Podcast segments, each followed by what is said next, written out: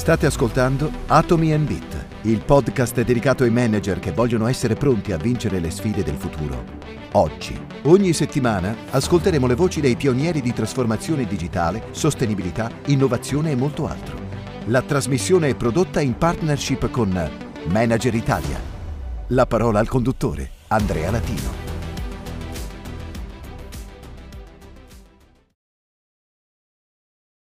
Buongiorno e benvenuti alla nona puntata di Atomi e Bit.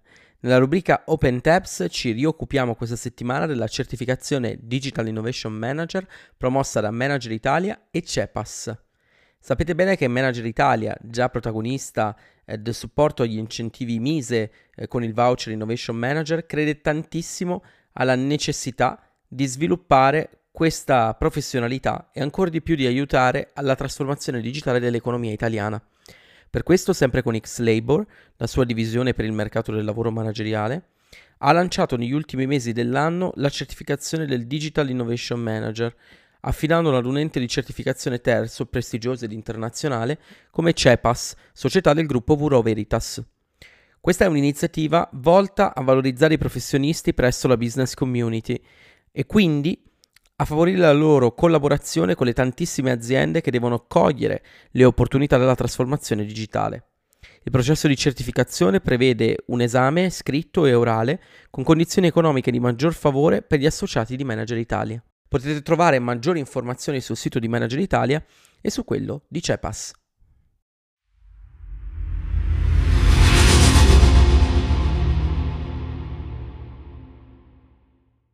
Costruita nel 1998 nel Regno Unito come ente pubblico, Nesta è oggi una fondazione filantropica indipendente del diritto privato inglese, che opera a livello internazionale, sviluppando e diffondendo idee nuove dotate delle potenzialità di cambiare il mondo in meglio.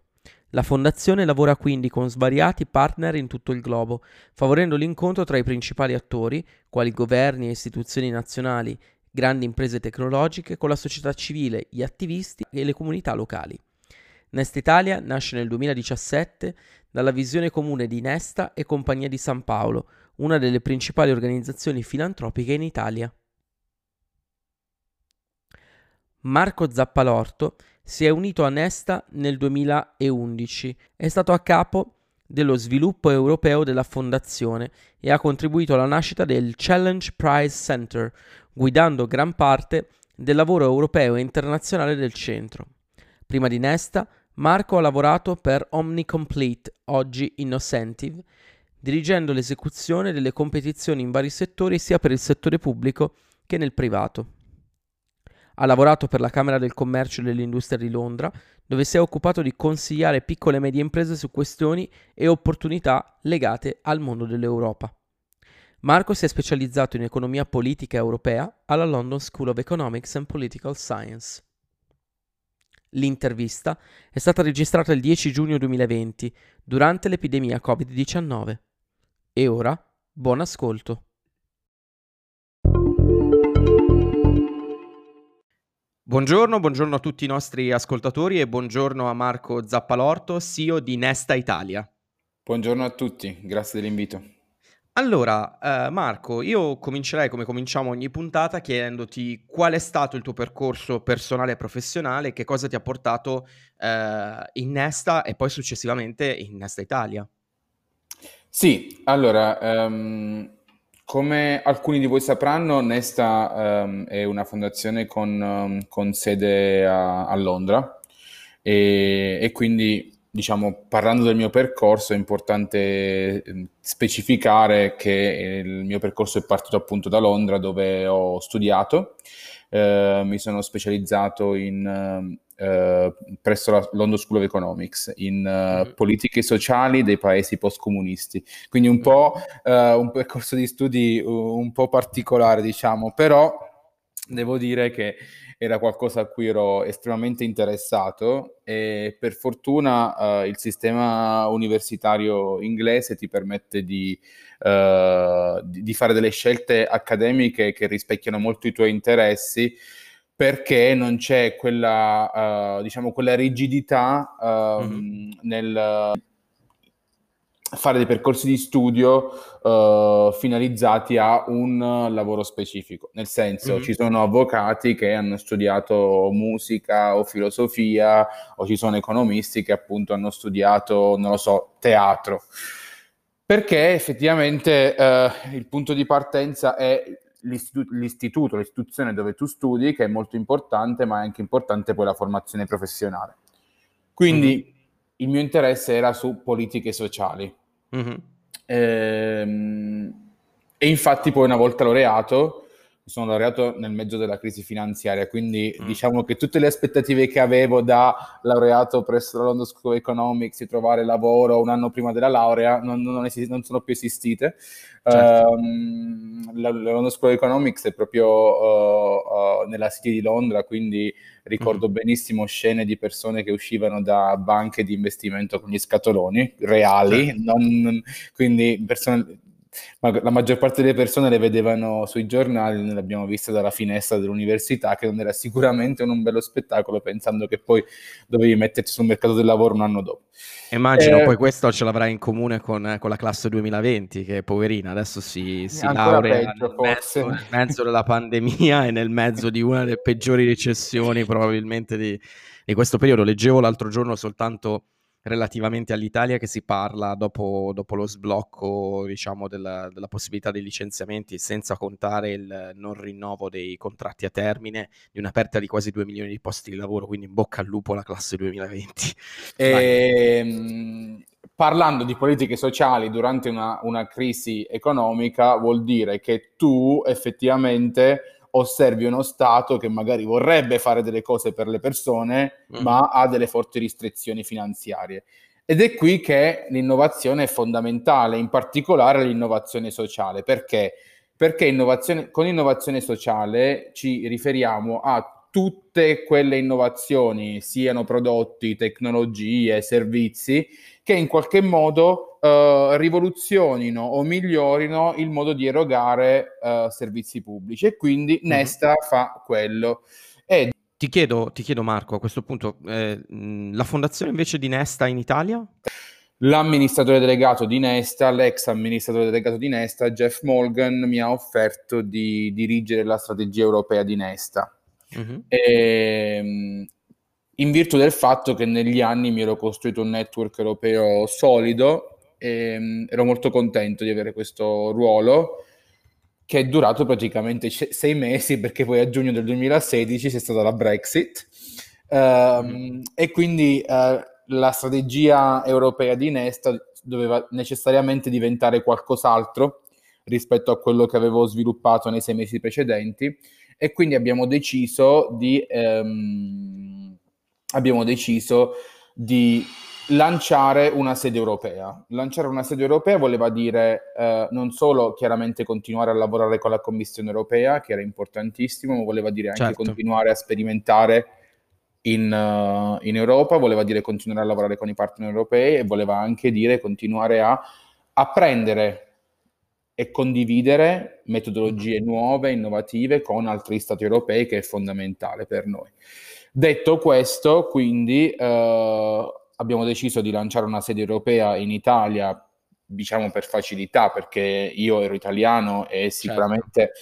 Ma anche perché l'Italia era un ecosistema di innovazione molto diverso da quello inglese, da, dal quale sicuramente potevamo imparare, perché c'era un fortissimo movimento di innovazione dal basso, mm-hmm. informale, uh, bottom-up, che in Inghilterra non, non, non esisteva. Mm-hmm. E quindi abbiamo lanciato Onesta Italia nel 2000, abbiamo iniziato a lavorarci nel 2016 uh, con una partnership uh, con la compagnia di San Paolo. Mm-hmm. Che... Ah, ecco perché Torino, quindi. Esatto, okay. esatto. E, e quindi siamo, siamo, a Torino per la partnership con la compagnia di San Paolo, ma anche perché Torino è un luogo estremamente interessante per l'innovazione sociale eh, per vari motivi. Ha una lunghissima tradizione di, diciamo, santi sociali, di, di economia sociale, di volontariato. Mm-hmm. E, ehm, è proprio, in, ehm, è proprio uh, insita nel, nel, nella cultura, nella cultura, cultura locale. Sì, esatto. E inoltre, chiaramente, per tanti anni ha trainato lo sviluppo industriale di questo paese mm-hmm. e, ed è anche eh, rappresenta un'eccellenza europea per, per l'accademia. Pensiamo mm-hmm. al Politecnico di Torino, all'Università di Torino. Certo. E quindi era un luogo ideale per noi, anche perché è una città che, come altre città post-industriali, soffre un pochettino e quindi diventa automaticamente anche un luogo di sperimentazione fantastico. Chiarissimo. Basta. Allora, io Perfetto. Allora, io vorrei mh, mhmm, cominciare, diciamo, al, al, netto della storia che hai raccontato, che è, che è molto interessante. Anzi, penso che tanti, tanti, giovani manager o aspiranti manager si ritroveranno un po' nella, eh, nella situazione che hai raccontato, magari non nelle specifiche legate al, all'effetto pulcino bagnato, eh, ma sicuramente si, troveranno, si troveranno in quel...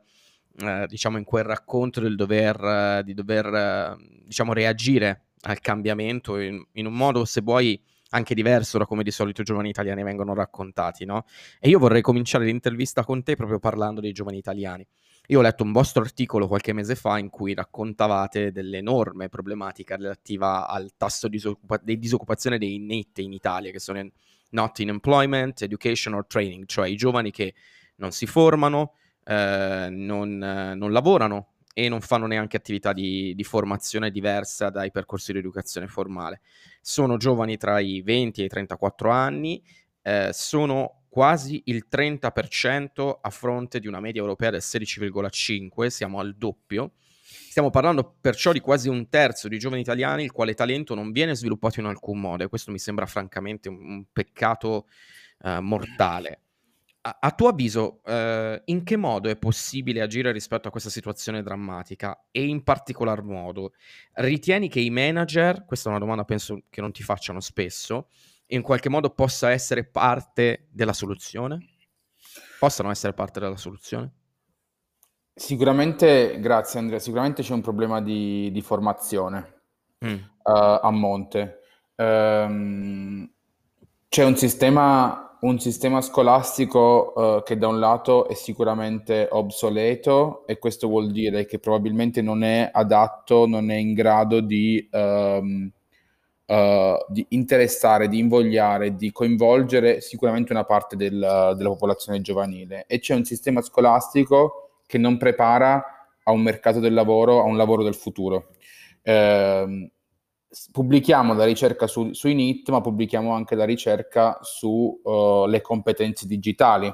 Mm-hmm. Abbiamo fatto un'analisi utilizzando metodologie di machine learning per andare a effettivamente analizzare con il machine learning offerte di lavoro presenti in Italia nel 2018 mm-hmm. e al momento, o quello, la situazione di un anno e mezzo fa, era che, di un anno fa in effetti, un anno fa, era che ci sono oltre 350.000 offerte di lavoro nel settore digitale mm-hmm. che sono scoperte.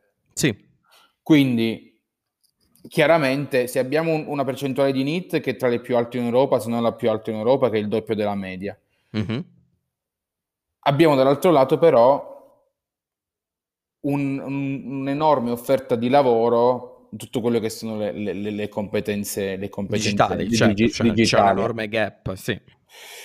E abbiamo, dall'altro canto, abbiamo fatto un'analisi anche di quelle che sono le parole chiave contenute nel, nei corsi universitari. Abbiamo visto che praticamente l'offerta di studio per quello che riguarda tecnologie emergenti e competenze digitali non esiste se non nelle università più tecniche, appunto i certo. politecnici. Mm-hmm.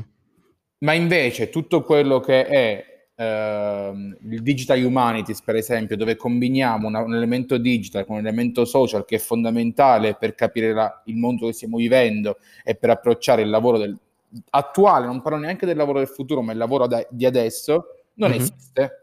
Sì, so che a, se non ricordo male a Pisa c'è una, c'è una, sperimentazione in lungo corso, anzi un po' più di una sperimentazione su appunto il corso di Digital Humanities.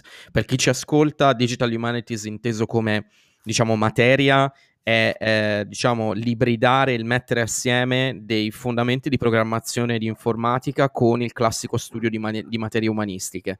Quindi chi fa questo genere di percorso di studi avrà sia competenze, tra virgolette, letterarie legate alle classiche appunto humanities, ehm, quindi letteratura per intenderci, eh, e eh, fondamenti, rudimenti di informatica, di computational thinking, quindi di pensiero computazionale che riescono, che cercano di creare una sorta di ponte, di figura ibrida che sia in grado di tenere insieme sia la rigidità eh, giusta, o meglio, più che rigidità, la struttura del pensiero computazionale con la creatività e la capacità di analisi eh, della parte legata, diciamo, a, alla componente di letteratura. E non sono molto diffusi questi percorsi ibridi, c'è da dire anche, que- anche questo. E per, il problema è, è che proprio quello che hai detto all'inizio, che è una sperimentazione. Forse non dovrebbe essere una sperimentazione, perché è una sperimentazione? Il ruolo dei manager, allora, quello che io ho notato, noto, um, io dirigo una triennale in uh, design dell'innovazione sociale in una, nello, presso lo IAD, che è l'Istituto delle Arti Applicate del Design. Mm-hmm. Um, è un'università privata, ma abbiamo un approccio che um, combina uh, teoria e pratica. Ma c'è tanta pratica, i nostri studenti dal giorno 1 studiano, ma si cimentano anche nello sviluppo di progetti e sono esposti a aziende, partner, direttori, CEO um, e escono dopo tre anni che loro sanno lavorare, hanno gli strumenti per affrontare il mondo del lavoro. Non ci sono molte scuole o università, o forse nessuna, se non quelle private, effettivamente, che ti preparano ad affrontare il mondo del lavoro. Molto spesso i giovani si sono demotivati da un, un sistema accademico che sicuramente, come dicevo, non ha gli strumenti per, per, um, per invogliarli, per coinvolgerli e che non li prepara neanche al mondo del lavoro. Quindi mm-hmm. o abbandoni l'università e quindi ti ritrovi disoccupato, oppure Uh, magari concludi il tuo percorso di studi ma non hai le competenze per affrontare il mondo del lavoro.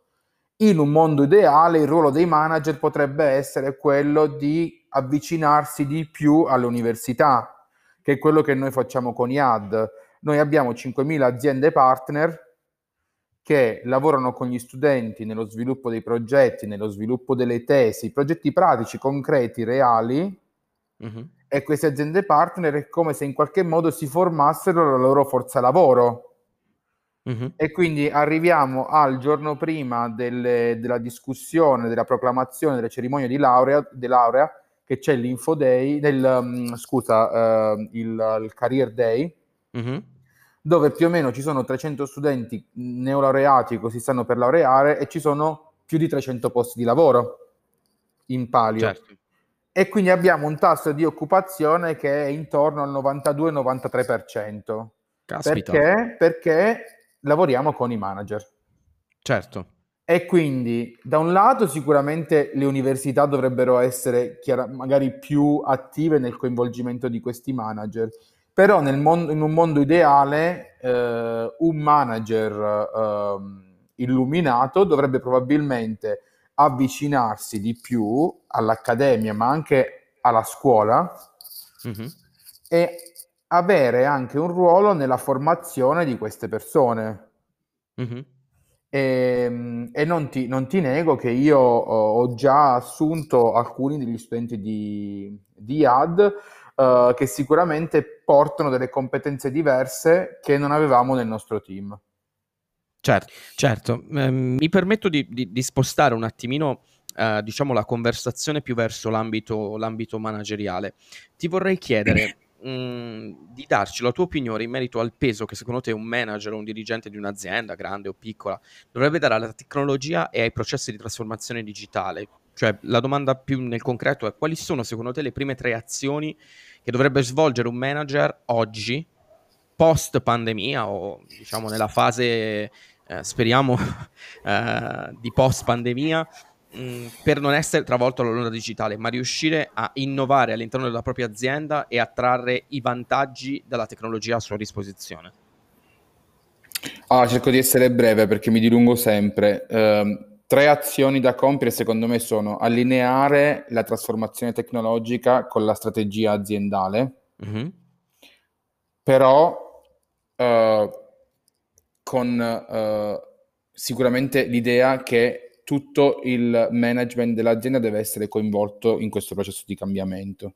Mm-hmm. La seconda deve in, è identificare opportunità per il rilascio di valore a breve termine per dimostrare il potenziale offerto dalla tecnologia e per far nascere supporto per il cambiamento all'interno dell'azienda. Mm-hmm. E il terzo, secondo me, è implementare i cambiamenti progressivi come parte di un piano tecnologico a lungo termine, organico e robusto. Certo, chiarissimo. Ascolta, io vorrei farti una domanda proprio per andare mm, un po' sul discorso legato al futuro del lavoro che abbiamo accennato all'inizio dell'intervista. Ehm, ti, ti dipingo un attimo uno scenario, quindi andiamo un attimo fuori dal, dal terreno battuto, ma credo che sia un tema su cui tu abbia parecchio da dire. Io stamattina mm, leggevo su Bloomberg, ma in realtà è una convinzione che ho da, da parecchio tempo, un'opinione personale, eh, relativa al ruolo delle città. No? Noi come esseri umani abbiamo questa tendenza all'urbanizzazione, o almeno l'abbiamo avuta eh, ultimi, nelle ultime decadi. L'Italia era uno dei pochi paesi dove, ten- dove eravamo eh, distribuiti territorialmente in maniera piuttosto eh, pari, mettiamola così, con le città che comunque diventavano dei poli di accentramento, ma fino a un certo punto, mettiamola così, perché la, ri- la ricchezza era ben distribuita sul territorio, naturalmente con i classici eh, divari che, che, conosciamo, quindi quelli relativi nord-sud ma con delle, eh, delle, delle, nicchie d'eccellenza posizionate fondamentalmente in quasi tutte le, le, le regioni d'Italia. E, ehm, una tendenza appunto che, viene, che veniva portata anche dal, dal, World Economic Forum a cui io sono affiliato ehm, era quella di dire entro il 2050 il 70% della popolazione mondiale vivrà all'interno eh, delle città e il modello legato al lavoro pre-pandemia, nella visione pre-pandemia, era vivremo tutti quanti nelle città in appartamenti piccoli dove pagheremo tantissime tasse. Questo, questo articolo di Bloomberg stamattina diceva eh, un sacco di newyorkesi si stanno muovendo a sud perché si sono resi conto che forse forse non vale la pena di vivere eh, in mezzo all'inquinamento, in appartamenti molto piccoli, senza spazio per i bambini. È altresì vero però che le città diventano degli enormi laboratori di innovazione sociale. Io invece, come ti dicevo, ho sempre pensato che eh, la diffusione di infrastrutturazioni a banda larga, eh, che fossero tramite fixed wireless, uh, fixed wireless, access nei posti in cui naturalmente non si può infrastrutturare con la linea di terra, così come comunque la diffusione delle pratiche di smart working, avrebbe potuto comunque aiutarci a risolvere tre, tre problemi almeno. Primo, lo spopolamento dei borghi, per esempio, in Italia. Uh-huh. Secondo, permettere di avere uno stile di vita più sostenibile in cui uh-huh. il commuting e le emissioni di CO2 da trasporto si riducono drasticamente. Tre, non ammazzare la carriera perché comunque diciamo un paio di eh, giorni lavorativi a settimana in cui eh, diciamo si potesse andare eh, in ufficio ci sarebbero stati. Ora, prima della pandemia mi davano del pazzo quando io parlavo di questo genere di cose perché dicevano no, il lavoro, il lavoro si fa in ufficio. E allora quello che ti voglio chiedere io, al netto, al netto delle tante professioni, per esempio del manifatturiero, dove la presenza fisica è comunque richiesta ed è inevitabile, eh, per tutta la forte terziarizzazione e la crescita del, del settore dei servizi, tu e Nesta, come vi aspettate che sia, anche alla luce dell'analisi che ho appena fatto, il futuro del lavoro nel breve e nel medio termine? Guarda, ti rispondo dicendoti che mm, noi lo smart working era sempre, sempre stato consentito um, eh, a Nesta e a Nesta Italia. Mm-hmm. E ti dico che a Nesta abbiamo acquistato un palazzo, un ufficio qualche anno fa e abbiamo fatto la scelta di mettere molti meno desk rispetto al numero delle persone proprio perché l'ufficio deve essere visto come un luogo dove sicuramente vai, ma dove non, non hai il tuo, il tuo desk. È proprio l'obiettivo è quello di facilitare, sicuramente è come se fosse un luogo di, di, incontro, ma non un luogo dove devi passare tutta la tua, la tua, la tua giornata, perché non ha senso, perché si lavora per obiettivi. Mm-hmm. Come Nesta Italia vale lo stesso principio e quindi la pandemia diciamo che non ci ha danneggiato mm-hmm. da questo punto di vista perché eravamo già abituati al lavoro a distanza e nel futuro pensiamo sicuramente di non tornare in ufficio prima di luglio se non settembre ma probabilmente di fare una scelta un po' radicale, cioè quella di prendere magari un ufficio anche più piccolo mm-hmm. e con meno spazio dove noi possiamo andare eh, alternati quando ce, ce, ne, ce n'è effettivamente bisogno. Io spero, no, non, non, so farti, non, non, riesco a fare delle previsioni di, di, di, breve e lungo periodo.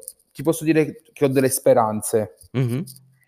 E, e, la mia speranza è che ehm, no, non sono contrario al andare o non andare in ufficio, sono sicuramente però contrario a una cultura del cartellino. Mm-hmm eh, dove, che, che, è controproducente, cioè i, i, datori di lavoro, molti manager più tradizionali pensan, pensano che il cartellino sia un modo per controllare le ore di lavoro dei propri dipendenti, ma in realtà è proprio l'opposto, perché il cartellino è, se nel momento in cui c'è un cartellino cerchi di evitare o di trovare dei sotterfugi per... Uh, per um, delle, delle scappatoie delle, per timbrarlo in qualche modo pur non diciamo essendo in ufficio oppure essendo in ufficio ma non, non lavorando quindi io ho la speranza non tanto che gli uffici si svuotino e che tutti quanti ehm, lavoriamo da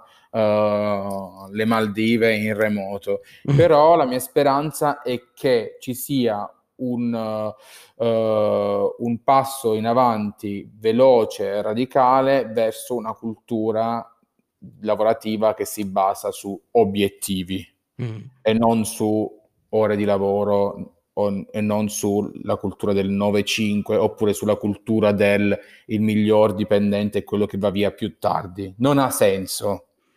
Tutti quanti noi abbiamo dei giorni in cui non abbiamo voglia di lavorare va benissimo.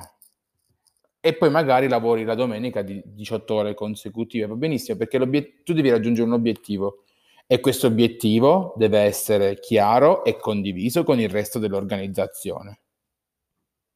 L'altra mia, l'altra mia, speranza è che con una flessibilità maggiore del, delle ore lavorative e dei luoghi, degli, del, del, della modalità lavorativa, facciamo, ci sia un, diciamo che sia un, un, beneficio per le città che permette alle città di respirare di più, perché, ehm, perché effettivamente eh, il fatto che tutti i lavoratori si riversino verso una città alle 9 di mattina fa sì che queste città, come dici tu, siano fortemente inquinate, siano fortemente trafficate, siano fortemente affollate, che non è, diciamo, la situazione ideale per l'uomo. Mm-hmm. Certo. E che quindi spero, spero, ti dico spero perché io sto già vedendo un ritorno a dei comportamenti pre-pandemia, quindi è una speranza, mm. è un invito, è un'esortazione. Io abitando uh, in centro a Torino, che non è neanche una città particolarmente affollata, già vedo che siamo tornati a una situazione di traffico e di affollamento pre-Covid. Quindi spero che molte persone effettivamente abbiano il coraggio mm-hmm di fare delle scelte radicali che prevedono probabilmente lo spostamento in uh, luoghi meno affollati, in luoghi più verdi, in luoghi più vicini al mare o alla montagna o al lago. Capisco, capisco bene. Guarda, io non per fare il solito pessimismo, pessimista cosmico, ma uh, quando tutti quanti dicevano no, cambierà tutto, cambierà tutto, cambierà tutto, io tra me e me pensavo appena ci sarà la percezione del fatto che si può tornare alle vecchie abitudini, le persone torneranno alle vecchie abitudini, perché è vero che gli esseri umani sono la specie più adattabile del pianeta, ma siamo anche una specie, una società, e in particolare quella italiana, estremamente resistente al cambiamento. Esatto. Quindi da questo punto di vista non mi stupisce quello che mi racconti in riferimento al ritorno alle vecchie abitudini, anche perché, come dicevi tu giustamente, per poter sradicare, qui secondo me i manager possono davvero fare la differenza, determinate abitudini, determinate eh, manie legate al controllo, l'unico modo che si può eh, fare per comunque garantire gli obiettivi aziendali, gli obiettivi di budget, eccetera, eccetera, è passare a un modello command and control, manageriale command and control, quindi quello che dicevi tu relativo al, agli orari lavorativi fissi, al cartellino e così via, e passare ag- agli MBO, quindi al Management by Objectives che tu, che tu, definivi esattamente prima. Io per l'ultima domanda che ti voglio fare Marco, ti ringrazio per il, per il tuo tempo finora, eh, voglio andare ancora una volta un attimo fuori traccia perché credo che il bello di questa intervista sia stata, sia stata davvero eh, il, la conversazione che stiamo avendo in, in, riferimento diciamo un attimino più libero. Eh, a me ha colpito molto il modo in cui tu hai, hai aperto eh, la nostra conversazione, no? dicendo io mi sono, mi sono laureato nel 2008, nel mezzo della crisi, ho visto le persone che uscivano dalle istituzioni finanziarie con i pacchi, eccetera, eccetera.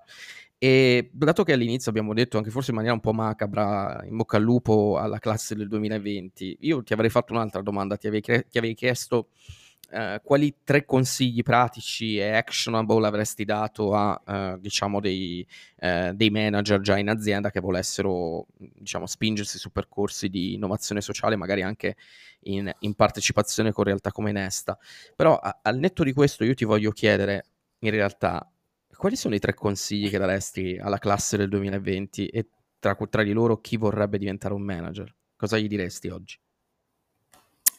Quello che dico ai miei studenti, uh, di, di essere prima di tutto curiosi e di essere un po' delle spugne, quindi la curiosità perché dobbiamo leggere di tutto, dobbiamo, dobbiamo, dobbiamo essere curiosi, dobbiamo cercare di apprendere da qualunque fonte. Mm-hmm non è, non è cioè noi guardiamo anche le serie televisive in classe perché l'apprendimento deve essere davvero uh, multi, multi, non lo so, disciplinare, non lo so, certo. no, multi, multi, multifonte, non so, mi sto inventando le parole. No, no, Quindi no, di, certo. essere, di, essere, curiosi, mm-hmm. di apprendere è utilizzare questa base solida di apprendimento per nutrire la flessibilità e l'adattabilità. Mm-hmm. Non ha più senso um, mettersi in, in, in, percorsi di studio uh, rigidi. Mm-hmm. Uh, l'università Uh, dovrebbe essere un, uh, un, un, un, passaggio tra la scuola e il lavoro che ti insegni proprio a... Uh, non ti insegna una professione specifica, ma ti, impen- ti insegna a essere un professionista. Mm. Ed essere professionisti vuol dire avere serietà, professionalità, chiarezza in quello che devi fare, ma soprattutto adattabilità e flessibilità perché mai come in mm. questo momento dobbiamo essere resilienti al cambiamento.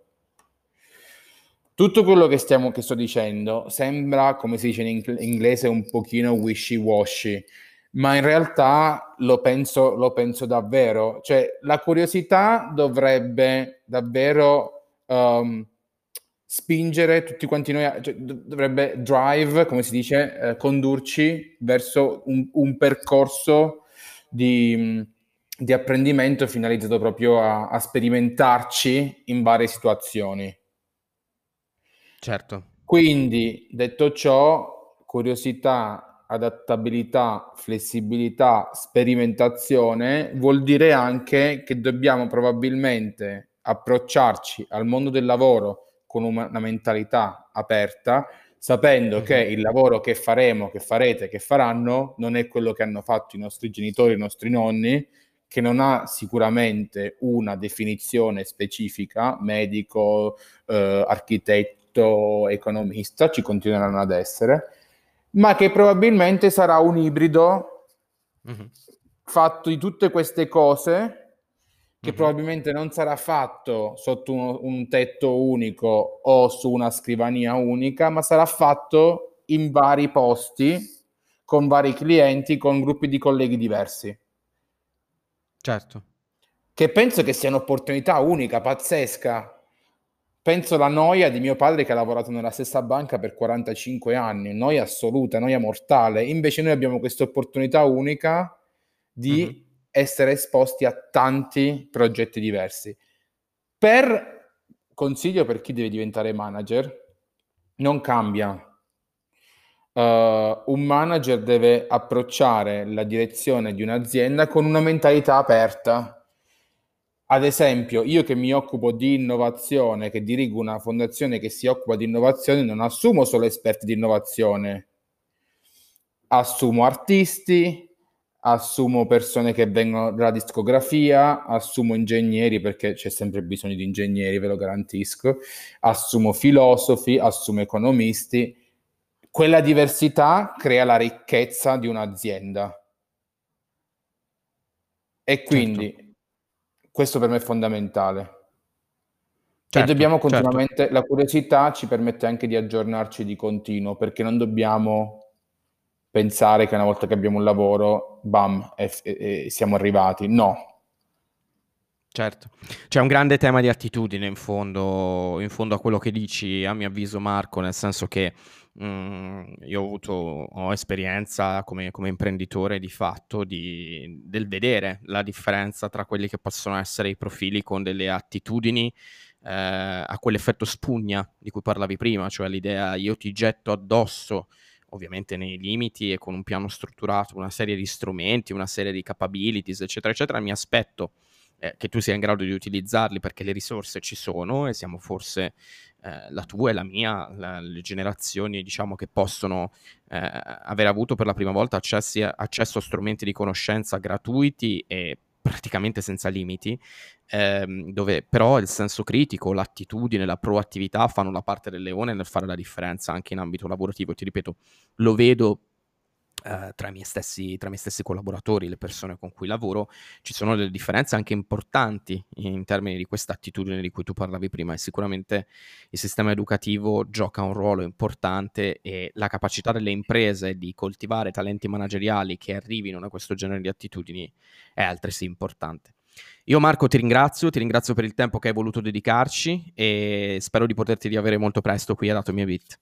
Grazie, grazie mille a voi. E spero sia stato utile e interessante. Un saluto a tutti quelli che ci seguiranno. Va bene, grazie. Ciao ciao.